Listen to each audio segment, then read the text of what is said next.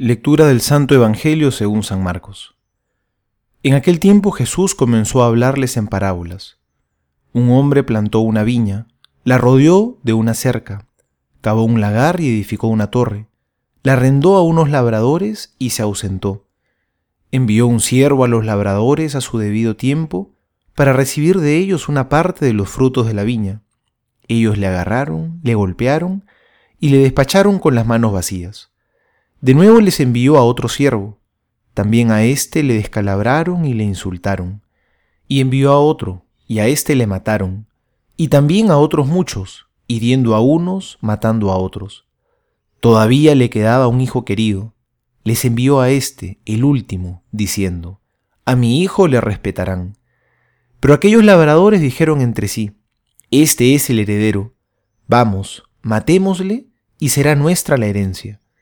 Le agarraron, le mataron y le echaron fuera de la viña. ¿Qué hará el dueño de la viña? Vendrá y dará muerte a los labradores y entregará la viña a otros. ¿No habéis leído esta escritura? La piedra que los constructores desecharon, en piedra angular se ha convertido.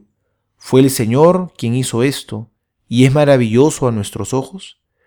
Trataban de detenerle, pero tuvieron miedo a la gente, porque habían comprendido que la parábola la había dicho por ellos, y dejándole se fueron.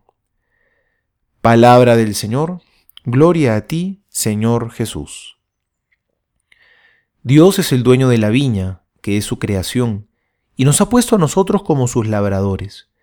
Eso quiere decir que ha querido confiarnos su creación, quiere que colaboremos con Él, porque este mundo no ha sido creado acabado, sino en vías de perfección, y Dios nos ha querido hacer partícipes de su obra de amor.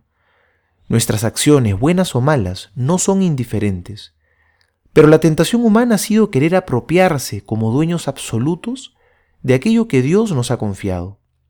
Querer trabajar en la viña del Señor, pero sin el Señor. Esa es la gran tentación.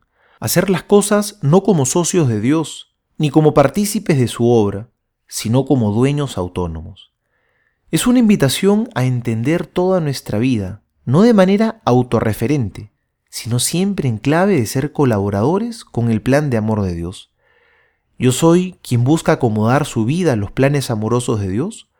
¿O a veces prefiero que Dios se acomode a mis planes, para terminar excluyéndolo de mis decisiones importantes, expulsándolo de mi viña, como hicieron estos labradores? Preguntémonos el día de hoy, como buen administrador, ¿Estoy dando los frutos que Dios quiere? ¿Frutos de amor, de caridad y de misericordia? ¿Cuáles son los frutos que Dios espera que le dé? Soy el Padre Juan José Paniagua y les doy a todos mi bendición en el nombre del Padre y del Hijo y del Espíritu Santo. Amén.